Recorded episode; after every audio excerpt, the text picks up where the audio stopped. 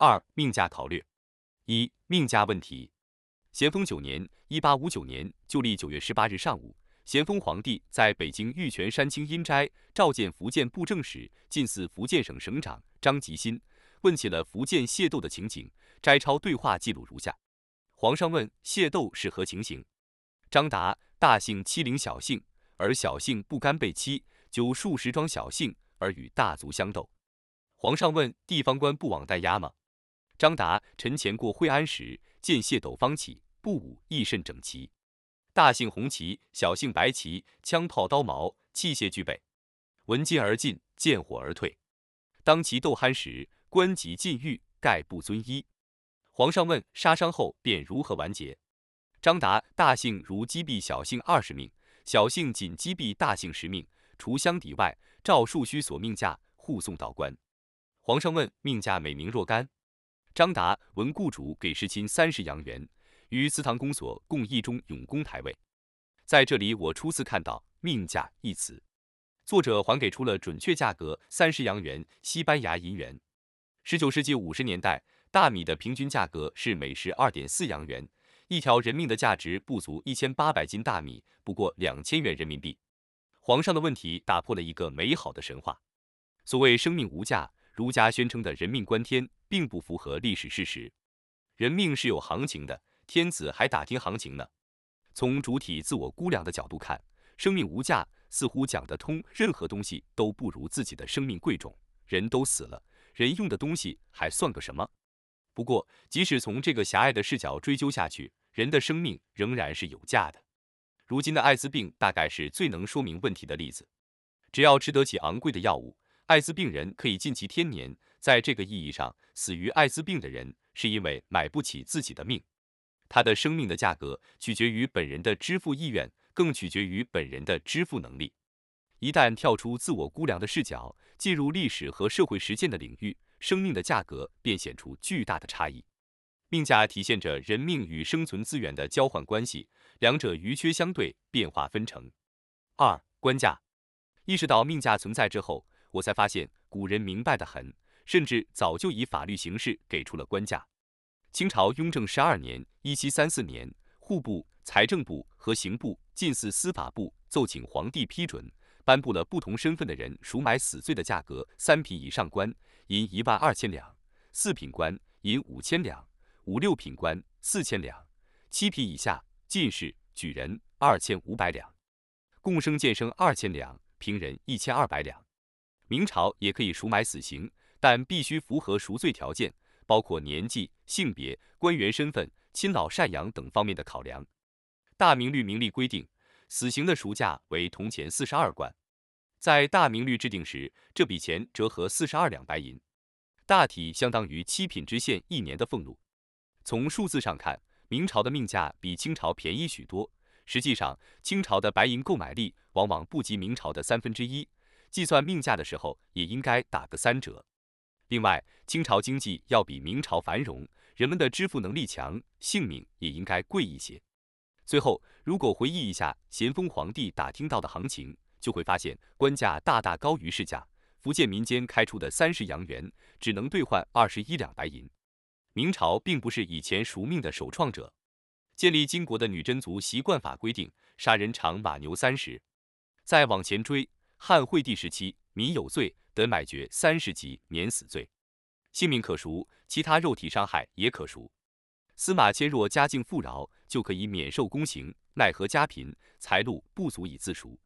以钱物赎罪，甚至赎命，一直可以追溯到尧舜时代，《尚书·舜典》中便有了金作赎刑的说法。所赎之刑，从墨刑到宫刑到死刑皆可，但要满足罪疑的条件，断罪有可疑之处。我看到的最完整的命价等级资料，来自西藏噶玛政权噶玛丹囧望部一六三二年至一六四二年在位时期的十六法和五世达赖时期清初的十三法。法律将命价分为三等九级，最高级是无价或等身的黄金，最低级只值一根草绳。上等上上藏王等最高统治者无价。十六法规定，上上等命价为与身体等量的黄金。上中善知识、鬼犯师、寺院管家、高级官员有三百以上仆从的头领、政府宗本、寺庙的堪布等，命价三百至四百两；上下中级官员、僧侣、扎仓的喇嘛、比丘有三百多仆从的政府重科等官员，命价二百两；中等、中上一般官员是勤小吏、官员之办事小吏属重科的骑士、寺院扎仓的执事、掌堂师等，命价一百四十至一百五十两。中中中级公务员、小寺院的扎巴命价五十至七十两，中下平民世俗贵族类命价三十至四十两，下等下上无主独身者，政府的勤杂人员命价三十两，下中定居纳税的铁匠、屠夫、乞丐命价二十两，下下妇女、流浪汉、乞丐、屠夫、铁匠命价草绳一根。十六法规定，下下等命价为十两。这套法律不仅规定了命价，还规定了血价。五官或四肢受伤致残，伤人者要根据具体情况向受害者赔偿所属等级命价的三分之一、四分之一或五分之一。从上述数字看来，明末清初藏区的命价与明朝相比偏高，与清朝相比偏低，总体相差不大。值得注意的是，这里出现了“无价”的字样。我们知道，这是主体自我估量的感觉。法律表达了这种感觉，恰好表明了谁是法律的制定者。不过，自我估量归自我估量，世界历史经验证明，最高统治者的生命并不是无价的。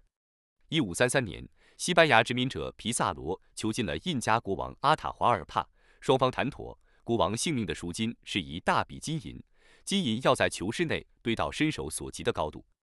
这间囚室长约七米，宽约五米，据说堆积了黄金一点三万多磅。白银二点六万镑，这就是印加国王的命价。顺便说一句，皮萨罗得到金银后，照样处死了国王阿塔华尔帕，只把烧死改成了绞死。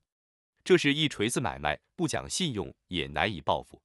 如何看待官定命价的巨大价差呢？在当代人看来，蕴含了人命不平等观念的法规，不是很可恶吗？这要看怎么说。一二品贪官犯了死罪，法定赎金是一万二千两银子。如果坚持与民同罪，一千二百两银子即可赎命，岂不是纵容大贪官犯罪？清朝督府一级的大员，每年合法的养廉银就有一万两，够他们赎八条命了。反过来，寻常百姓每年收入二十两银子，也要一万二千两赎金，这条法规便形同虚设。人们对自身性命的支付能力确实不同，支付意愿也不同，命价在事实上就不可能相同。清朝根据这些不同定出不同的价格，买不买听凭自愿。比起明朝的一刀切来，应该是一个正视现实的进步。实际上，当代的命价也不一样。同样死于交通事故，在现实操作中，赔农民的钱往往不及赔城里人的一半。美国的价差也不小。九十一事件后，联邦赔偿基金确定的遇害者赔偿办法，据说有很大差别。如果遇害者是家庭妇女，她的丈夫和两个孩子能得到五十万美元的赔偿；如果遇害者是华尔街经纪人，他的遗孀和两个孩子却能得到四百三十万美元。这种差距招致许多受害者家属的强烈抗议。美国政府被迫承诺修改赔偿金发放办法，但是话又说回来，真要修改了，是压低华尔街经纪人的命价呢？还是提高家庭妇女的命价，经纪人一年就可能赚三五十万，纳税额也非常高，压低了明显亏待人家遗属。把家庭妇女的赔偿金提高到四百三十万，纳税人又会有意见，干脆你把我这条命也拿走算了。三赎票买命计算之一，最典型的买命即以钱换命，发生在绑票和赎票的交易中。关于这套规矩及其术语，蔡少卿先生在民国时期的土匪中写道。如果土匪绑架到一名富家女子，就像抓到了一个大慈大悲的观世音菩萨，这种行为就叫做请观音；如果绑架到一个有钱的男人，就像带到了一头肥猪，称之为拉肥猪；如果绑架到财主家的小孩，就叫抱童子。赎票的价格和付款时间的限制，匪首根据被绑户的经济状况和具体要求评定是有所不同的。在绑架未婚少女的案子上。如果这年轻妇女要求天黑之前回去，那就是一种特殊的快票，即当天付款，当天赎回。如隔夜再赎，婆家就不要了。因此，快票得款特别快，所价比较低。赎票除用现金外，鸦片、粮食、武器、马匹等均可抵偿。土匪勒赎票价的高低没有统一的规定，主要根据被嫁者家庭的殷实状况，同时也随时间、地点之不同而有所变化。据陆军少将钱锡林一九一八年报告，山东土匪抢价勒赎，动辄数万元，少亦数百元。陆军部当一千零一十一两千二百六十九这个报告基本上反映了当时的真实情况。时报也载，一九一七年，蒲县盐商江振清因事赴辽，半途为匪嫁去，声称赎资六万元。时报一九一七年九月十四日，同年，山东土匪毛思忠攻陷曹县，架走申民杨希如等三家六人，各家属邀公民李祥臣为六人之代表，赴毛思忠处求情。毛思忠云：“汝来义气可亲，看汝之面，减去一万元。”回籍后，速备军费二万元送来，即放六人去也。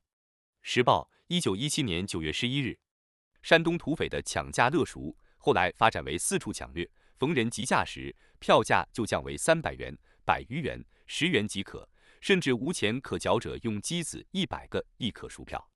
时报，一九二三年九月一日，河南土匪价票勒赎的情况与山东土匪相似，从前只拉富户，今则不论贫富。逢人便拉同上，洛阳地方的土匪竟扬言贫富都要，不值一双鞋，一值一盒纸烟。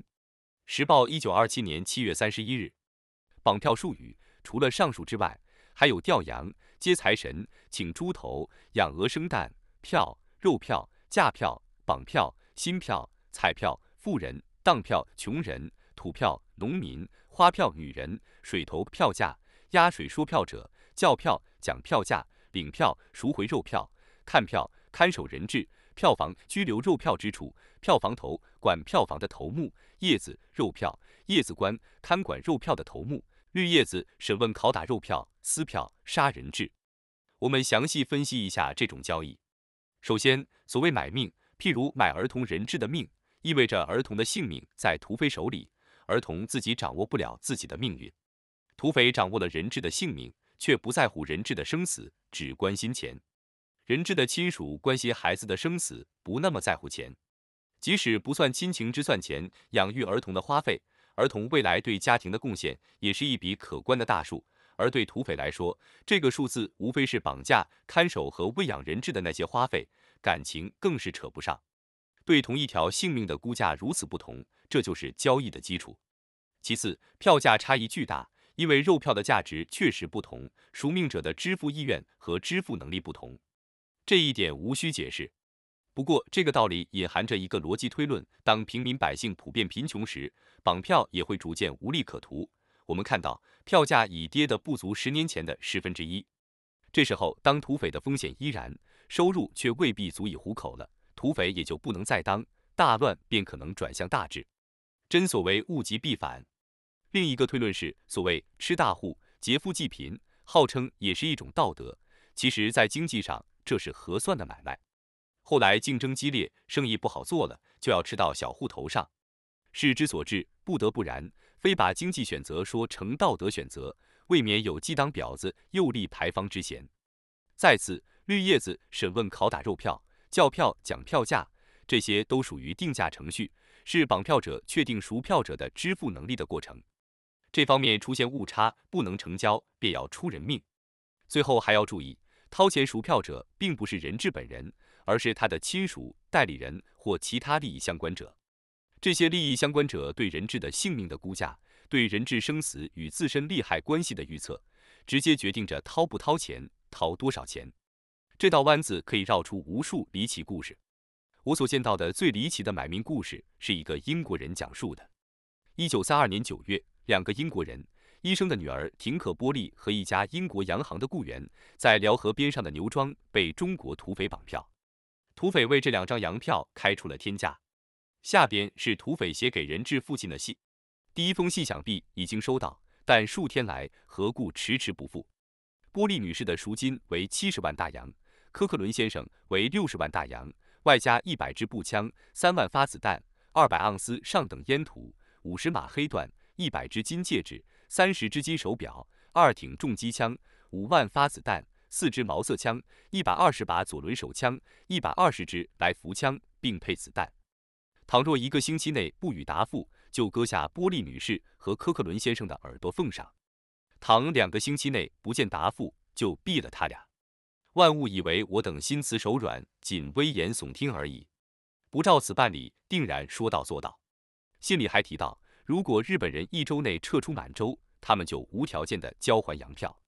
价格如此巨大，就连印加国王的命价都不及此数，但土匪硬是开出来了。对此，绑匪北霸天和波利有一段对话。波利说：“我俩都是小人物，你怎么老是看好我们值一大笔钱？”肯掏钱救我俩的只有我父亲，可是他的钱根本就不多。你们政府会掏钱的？他肯定的说：“不，不会的。他们为什么要掏钱？假如你们中谁被绑架了，你们的中央政府会为了他出大把大把的钱吗？当然不会。你心里一定很清楚，对政府来说，你我都算不了什么。那么让日本人掏钱，他们有责任，就该负担这笔钱。”我转过脸去，不耐烦地耸耸肩。关于赎金的争论，每次谈到这里就卡住了。随你怎么解释，北霸天总认为日本人应该能够而且愿意为我俩出钱的。离奇的是，后来日本人确实掏钱了，他们出面谈判，达成了协议。一九三二年十月二十日，日本人用马车拉着两个红色的大箱子，装了崭新的票子，从中国土匪手里赎回了英国人质。这就意味着中国土匪看得比较准，比英国人质更清楚地认清了形势，算清了利害。据说，由于人质危机，英国海军开进了中国内河，威胁日本说，如果他们不解决此事，英国就要自己解决。这样一来，英国人质的生死就成为英国介入满洲、干预日本统治的借口。日本人不能让这个借口成立，英国的介入对他们巩固自己的统治太不利了。于是，两害相权取其轻，只好向土匪付了成箱子的钱。在这里，英国人质的命价取决于日本人肯花多少钱，避免英国军队介入所造成的麻烦。官府在赎票问题上的计算和谋略还可能更加复杂。人质亲属赎票的计算比较简单，只要考虑支付能力和自身利益就行了。官府则不然。首先，官府凭什么掏钱？人质是官员的儿子吗？其次，如果面对某种压力，譬如面对国外政府的压力，政府不得不赎票，那也要考虑让土匪得逞的副作用。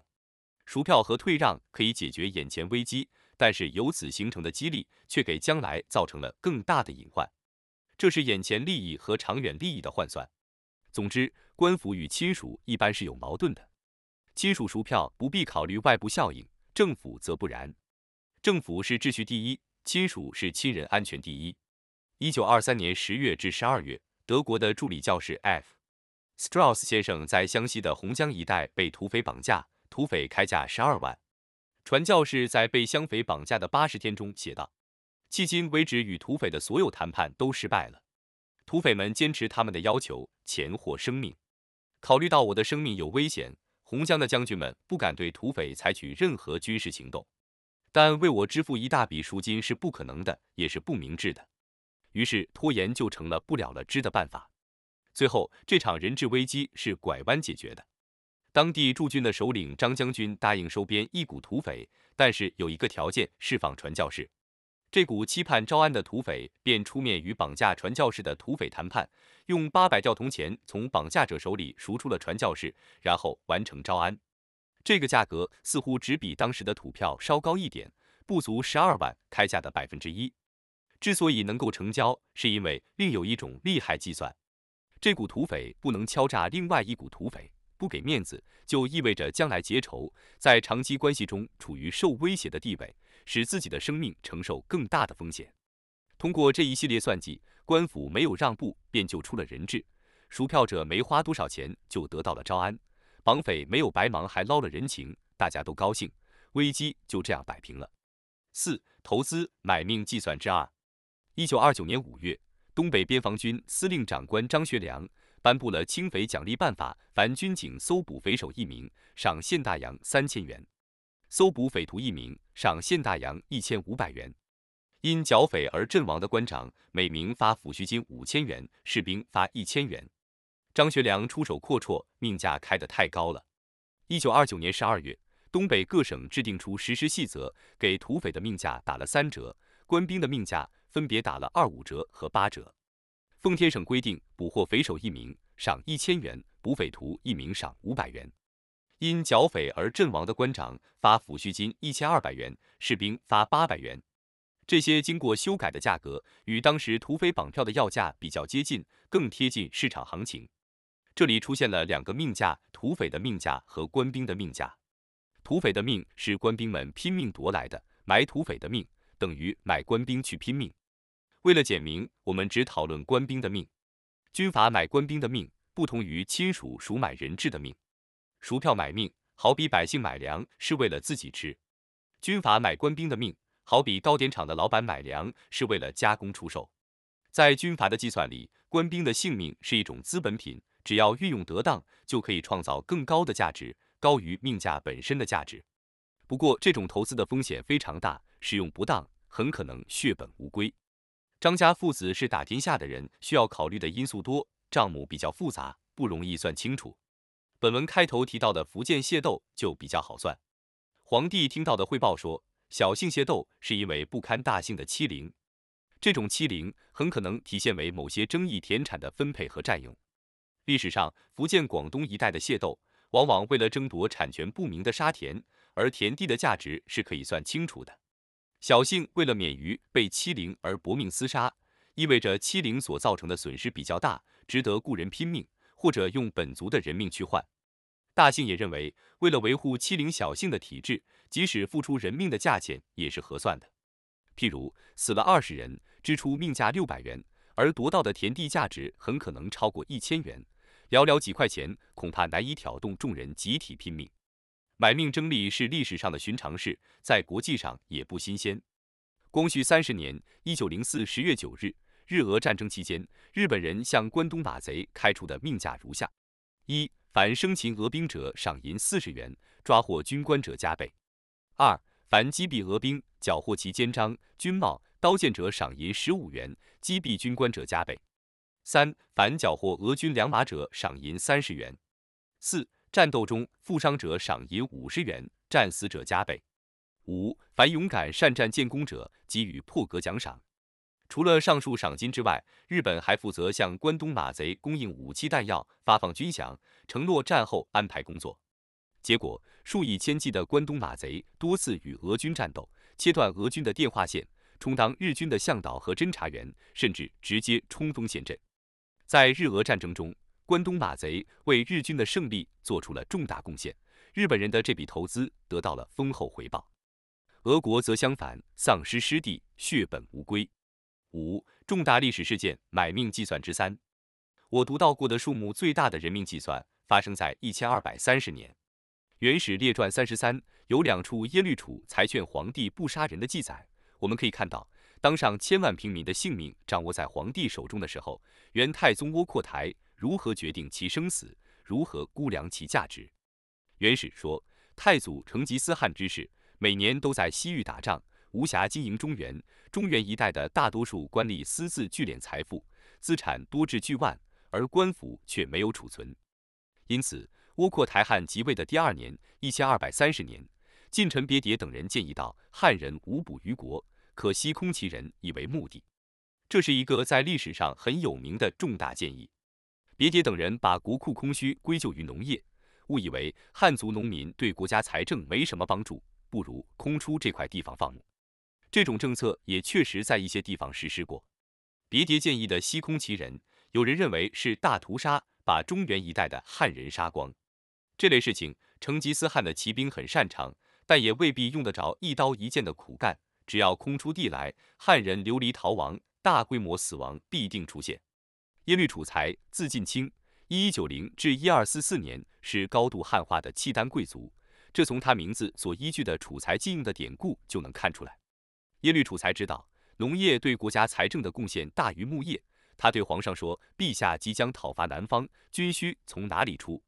如果均平确定中原的地税、商税，征收盐、酒、铁冶、山泽之利，每年可得五十万两白银，八万匹帛，四十余万担粟，这些物资足以供应军需了，怎么能说无补呢？”皇上说：“你为朕试试看。”于是耶律楚才在燕京等实路建立了征税体系。一千二百三十一年秋，皇帝到大同，实录的税收登记册和征收来的金帛都陈列于庭中。皇帝看了，笑问耶律楚材：“你一直在朕左右，人不离开就能使国用充足。南国之臣，还有如你这么能干的吗？”当天拜耶律楚才为中书令、宰相，事无巨细都先与他商量。上述白银、粮食和布帛的总数，根据当时的物价水平，大约可以折为七十万两白银。这笔钱救了多少中原汉人的性命呢？当时占据北方的金国人口在六千万上下，今国设中都路（今北京一带）等十九路，扣除人口最多的南京路、开封一带和山东东路（今山东半岛一带），人口再折一半，比耶律楚材设置的十路少一两路，仍有两千万条性命。平均每条命每年可以贡献三分五厘银子，约等于人民币十四元。皇上为什么不降职扫空汉人？关键就在这十四块钱。我不知道农业能比牧业多提供多少税赋，即使牧业对军需和国用毫无贡献，汉人性命的价格也不过十四元每年。换个角度说，汉人以每人每年十四元的赎金，从皇帝手里买下了自己的性命。这个交易隐含的前提是平民的性命不属于自己，生杀予夺由暴力统治集团说了算。两年后，同样的事情又在开封重演。在攻克汴梁（今开封）前夕，蒙古大将速不台派人向皇帝请示。速不台建议金国人抗拒持久，我们的士兵多有死伤，城下之日应该屠城。速不台的建议是有根据的。按照成吉思汗时代的规定，攻城时敌方如果抵抗，就属于拒命；城破之后，必须屠城报复。耶律楚材闻讯后，持入奏对皇帝说：“将士们辛辛苦苦数十年。”想要的不就是土地和人民吗？得了土地却没有人民，土地又有什么用？这番话说的比较虚，压不住皇上的杀心，帝犹豫未决。于是耶律楚材很实际的说：“能工巧匠，后藏之家都聚集在这里了。如果都杀了，以后就什么也得不到了。”皇上同意了这个说法，下诏只杀姓完颜的，其余勿问。开封城内一百四十七万人因此获救。我还见过关于这场对话的更详细的记载，但一时想不起出处。我记得耶律楚才把开封工匠每年能够生产的弓箭和盔甲的数字都报了出来，并且与蒙元每年的军需做了对比，扎扎实实的证明了他们对国家的用处。算清了用处之后，皇上才同意饶人民一命。当然，从来就没有什么救世主，也不能靠神仙皇帝。人民的生存权与牛羊猪鸡的生存权一样。说到底，还是自己用肉蛋奶和皮毛换来的。具体到某个品种的生存权和发展权，则是靠比较高的生产力水平竞争来的。耶律楚材先生的作用，无非是帮助皇帝认清了汉人的真实价值，纠正了别迭的错误估计。六卖命的计算之一，严景耀先生在中国的犯罪问题与社会变迁的关系中，介绍了一个土匪的个案。刘某是东北的一个佃农，为了从地主那里租佃土地。他与其他佃农竞争甚烈。按照当时的规矩，佃户在第一年要预付地租，第二年才能耕种。一九二七年收获很差，刘某交不起租。他知道，如果不能当年年底或来年年初交满租银，他就不能再种这地了。但是他因欠收无力付租。收成后，刘某离开家乡，参加了土匪组织，出外抢劫。到了来春，他交了全部租金，并且继续租佃。他的东家对于他付租非常高兴，因为其他佃户在那年都付不起租。第二年年成又不好，刘某又照去年一样干了一番。其他佃户对于他的钱是从哪里来的产生疑心，最后他们肯定他当了土匪，否则哪里来这么多钱？刘某因为被疑为匪，一不做二不休，就干脆参加土匪群了。他说：“我一被拖进匪群，我就被介绍给其他匪徒。”我发现我的邻村有许多人都和我一样被迫为匪。其实这个土匪个案并不典型。按出身行业计算，农民当土匪的比例排在第四位。但我们不妨先借此分析一下。直截了当地说，刘某为什么当土匪？为了保住租店的土地。对佃户来说，土地可不是什么等闲的产业，而是安身立命的根本，是命根子，是命产。一般来说，物质资源都是身外之物，但是随着资源的匮乏程度逐渐逼近，甚至突破维持生存的底线，身外之物便逐渐演变为等身之物，成为性命所系的命资，可以提供命资的生产资料，则是命产。在资源瓜分完毕的社会格局中，维持生存的底线是一条血线。血线之下，各种物资都获得了命资的意义。一碗饭可以延续一天的性命，一杯水也可以等于一条人命。突破血线必定导致流血，要么自己失血折命，要么搏命威胁他人，劫夺活命之资。简而言之，刘某当土匪是为了保住命产，从而获得命资，由此保住性命。当土匪的风险并不小。田志和、高乐才两位先生根据档案、志书、报纸等材料，编制了清末民初一九三一年前的东北匪首名录，共开列了一千六百三十八个土匪的匪号或姓名，其中给出下落的共七百三十二人，占百分之四十四点六。我大概算了一下，假定那些下落不明的人约百分之五十五全部逃脱了惩罚，在有下落的七百三十二人中，因土匪生涯而死亡六百二十六人。仍然占到总数一千六百三十八人的百分之三十八点二，占有下落者的百分之八十五点五，百分之三十八点二，这就是当土匪的死亡概率。土匪的基本战术近似游击战，八路军是打游击的顶尖高手。在抗日战争中，八路军的死亡人数约为四十万，抗战结束时全军总人数为一百二十万，生死相加共一百六十万，简单计算的死亡率为百分之二十五。关东马贼在战术素养和群众关系方面根本无法与八路军相提并论，由此估算，百分之三十八的土匪死亡率可能与事实相差不远。土匪的生活水平和收入状况又如何呢？说来话长，与通常的印象和传闻不同，除了暴饮暴食的机会多一些外，匪众生活和收入的一般状况未必能超过普通自耕农，很少有财富积累，其风餐露宿、颠沛流离，又苦于自耕农。这种基本估计与大多数土匪向往招安、愿意吃粮当兵的状况也是吻合的。当然，匪众的收入不能代表匪首，匪首在分红中占大股。当年梁山坡好汉分红也是如此，抢劫来的财富，留债百分之五十公用，其余百分之五十再一分为二，十一位头领分一半，七八百个喽啰分另外一半，收入差距高达六七十倍，还不如清末民初的土匪平等。以百分之三十八的死亡率换取仅够维持温饱的生存资源，这便是土匪的生意。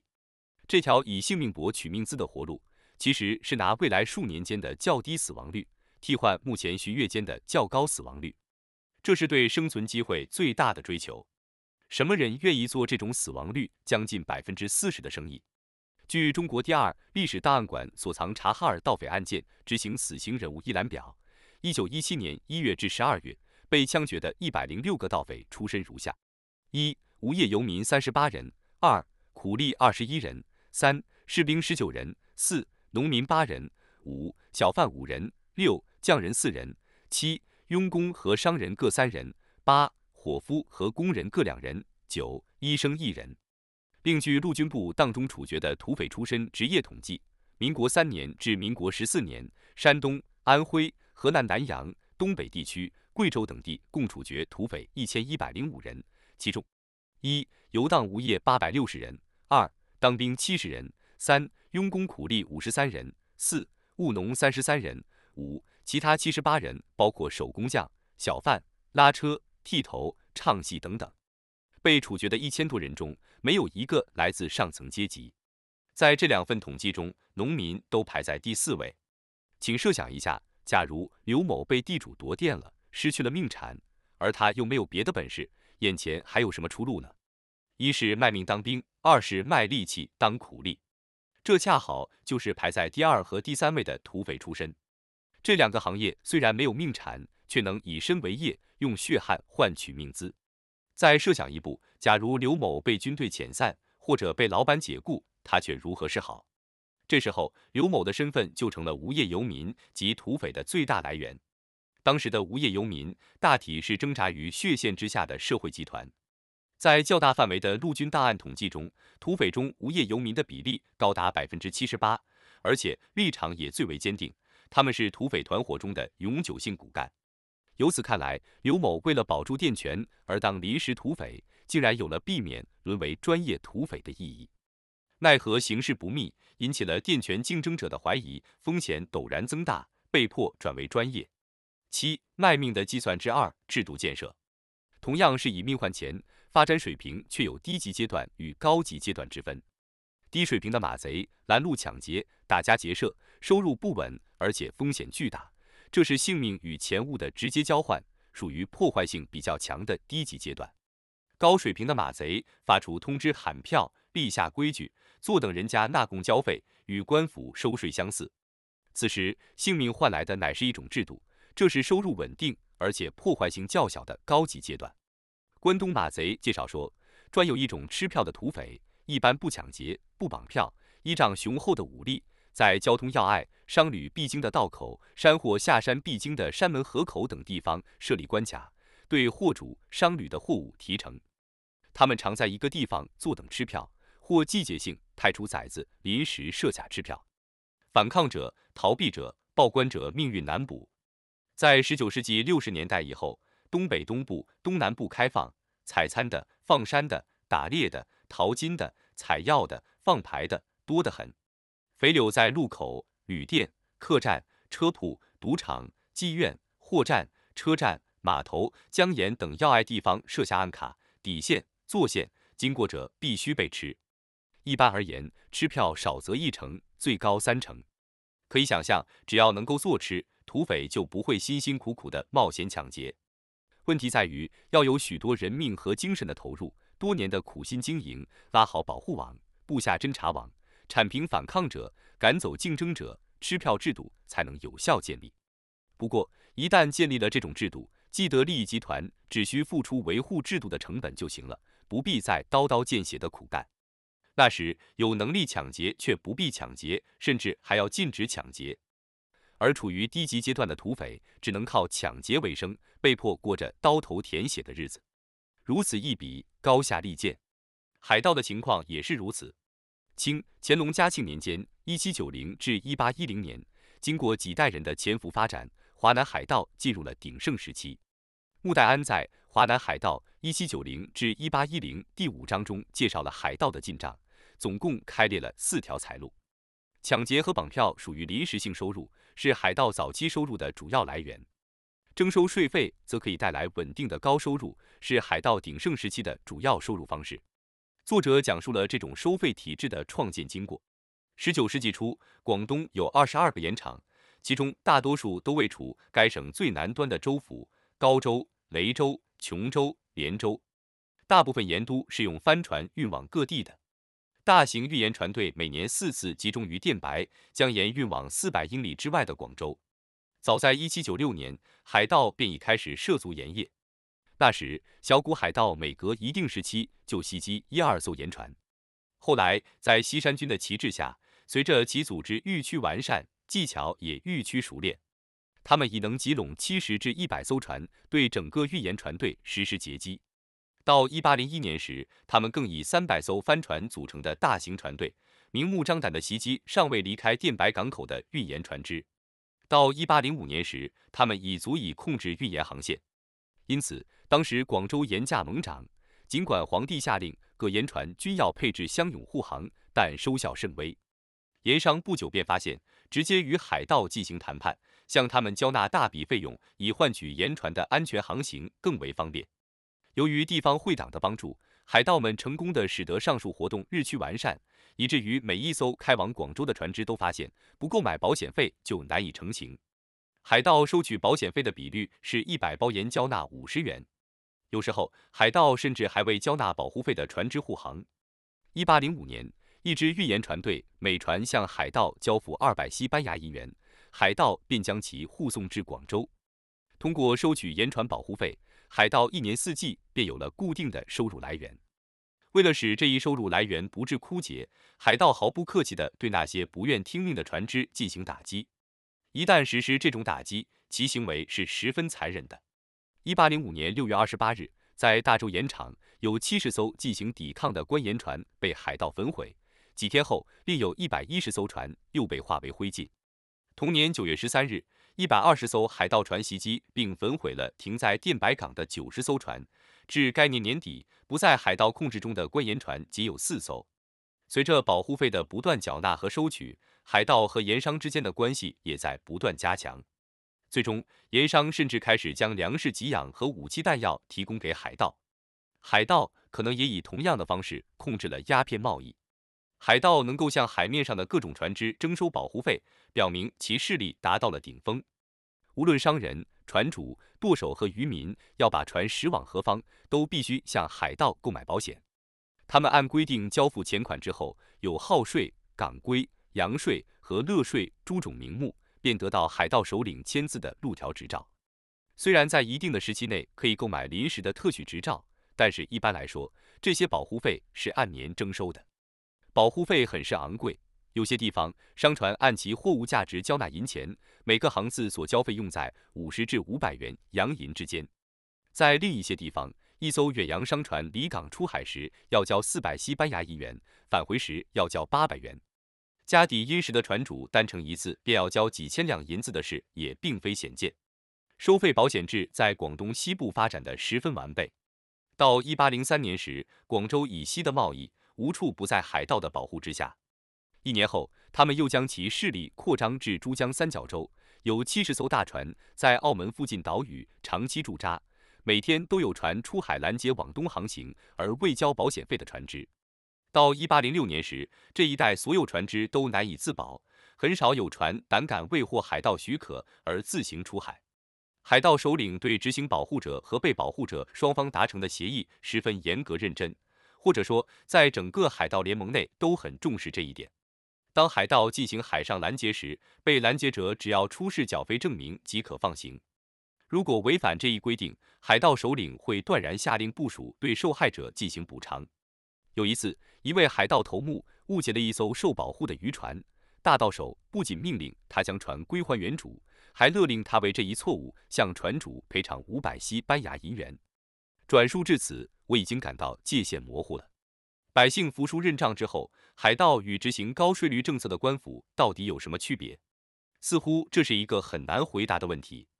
对民众来说，无论向谁交纳税费，反正都没有选择权和退出权。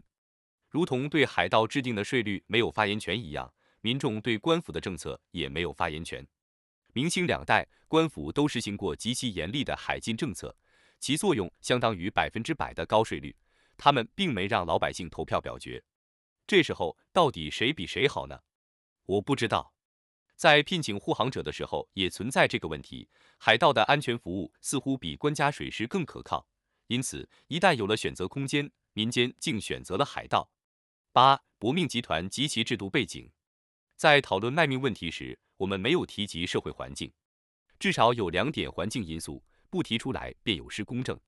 一是地主的租子太重，搜刮太狠。假如刘某是自耕农，免了租子，就不至于去当土匪。不过，要求地主不利用争夺佃权的形式取利，又有些不近情理。大概土改或土地革命的合理性就在这里。二是政府失职。按照正式规定，遭遇灾荒，农民去县衙门报告灾情，不仅可以免税，还可以获得救济。而我们看到的却是一个不作为的官府，不肯或不能掏钱护住血线，任凭匮乏突破生死边界，制造出要钱没有，要命有一条的庞大群体，然后再耗费大笔军费剿匪杀人。这正是我们中国人非常熟悉却又徒患奈何的官府惯技。血线防护的缺失，这是社会制度的重大缺陷。不守血线的制度，具备了鲁迅所谓的“吃人”特征。在血线失守的社会里，官与匪的界限难以划分清楚，土匪和良民的界限也同样很难划清。民国初年，严景耀先生到河南省某县做调查，县长向他诉说了这种难处。县长说，在两年县长任内，他对于灾荒的事件穷于应付。他说：“别处的灾民跑来我县抢走粮物，老百姓就来告他们的状。可是我无能为力，因为首先我知道那些被告并不是土匪，而是灾民；第二，我没有那么多的警察和卫兵去抓这些土匪，即使我抓了他们，也没有那么多牢房收容他们。当我说这些老百姓、这些土匪是捉不完时，他们就控告他们的亲属、叔舅、表兄弟等，并要我去抓他们。”在过去，株连亲属是合法的，但是现在的法律是不允许株连亲属的。于是老百姓就说我包庇匪类，或污我贪赃纳贿。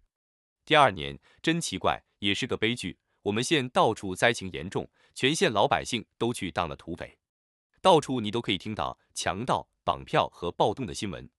我简直没有办法行使我这个县长的职能，因为这些土匪都是不能抓的，而且他们实际并不是匪，而是灾民。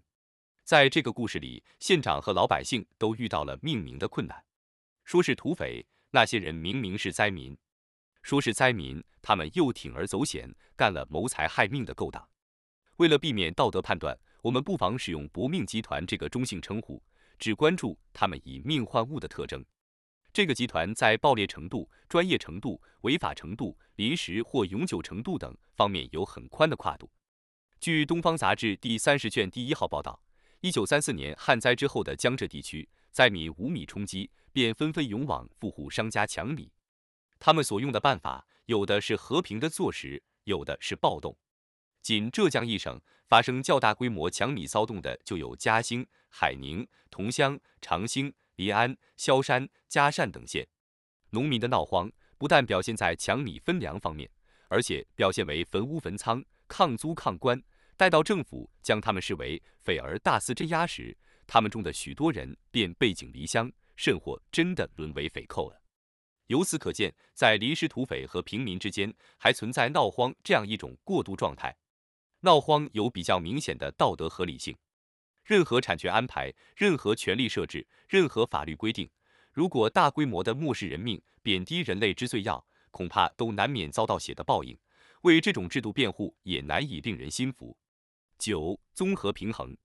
最后，我们从集团交易的角度，对上述买卖关系做一个总结：一、皇帝、军阀或匪首之类的暴力集团首领，他们是招兵买马的人。在性命交易中，他们是买主，士兵是卖主。为了将暴利行业中的这两大集团区别开来，我们类比资本家和工人的概念，称首领们为血本家。血本家与士兵构成一对交易关系，在这对关系中，血本家出钱越多，兵马就越多，打江山做天下的希望就越大。未来的预期收益高了，也更能吸引人才。军政制度中的许多内容都体现了这方面的交易。譬如贵族制度、军功封侯制度，就是针对血本运营的高级人才设置的卖命激励机制，类似经济领域中的股份制或期权制。抓壮丁则是赤裸裸的喝冰雪，剥削卖命者的剩余价值。血本家永远是有竞争者的，即使最高层的皇帝有时也不止一个，更何况还有中层的大小军阀与下层的土匪海盗山大王。成则为王，败则为寇。血本家之间往往掐得你死我活。春秋战国、三国两晋南北朝、五代十国，直到民初的军阀混战，再加上每个朝代的末尾和开头，都是他们拼命表演的时代。二，血本家招兵买马之后，获得了生杀予夺的暴力强权，因此掌握了平民的性命。平民百姓想活下去，就要以劳役或共富自赎。这又是一对交易关系。在这对关系中，血本家凭借生杀予夺的实力，努力从百姓手里榨取更多的赎金，可又要掌握分寸，以免求益反损。倘若杀光抢光，破坏了再生产能力，正如耶律楚材警告的那样，以后就什么也得不到了。即使不杀，管得太严也未必合算。固然可以把民众当牛马奴隶驱使，但防不住人家偷懒，挡不住人家逃跑，反而不如把皇粮承包下去。不少收钱，还落得省心。不能过分的另一个理由，即赎金开得越高，不要命的人就越多。搜刮到血线之下，不让百姓活命，反正都是一死，拼命就成了合算的选择。老子所谓“民不畏死，奈何以死惧之”，说的大概就是这种情境。不同类型的血本家与民众的关系不同，流寇不怕杀光抢光，反正是一锤子买卖。土匪就好一些，通常不吃窝边草。军阀吃不吃，取决于驻防时间的长短，有没有扎根的打算。至于皇帝，普天之下莫非王土，除非逼急了、饿疯了，一般不肯杀鸡取蛋。但是随着官僚代理人的暗自加码，皇粮和劳役往往征收过度，逐步走向杀鸡取蛋。三，在上述两类交易关系中，活动着三个社会集团：士兵、血本家、民众。和工农兵一样，血本家也在创造历史。血本家勾挂两边，霸占了历史舞台的中心。血本家搜刮的财富，则是官兵与民众双方的关键性重合点。在其他条件相同时，血本家搜刮的财富越多，他们招兵买马的数量越大，质量越高，因此决定了他们实力的强弱，又决定了控制地盘的大小和民众的多少。而搜刮财富的多少，偏偏又受制于地盘的大小和民众的多少，受制于血本家与民众的共同利益，竭泽而渔，也是对鱼塘主人的损害。在这些彼此矛盾的因素之间，谁玩得高明，谁善于发挥儒家、兵家和法家的智慧、治民、治军、治利，在综合平衡中争取最大收益，谁就有希望攫取天下。二零零三年二月十八日。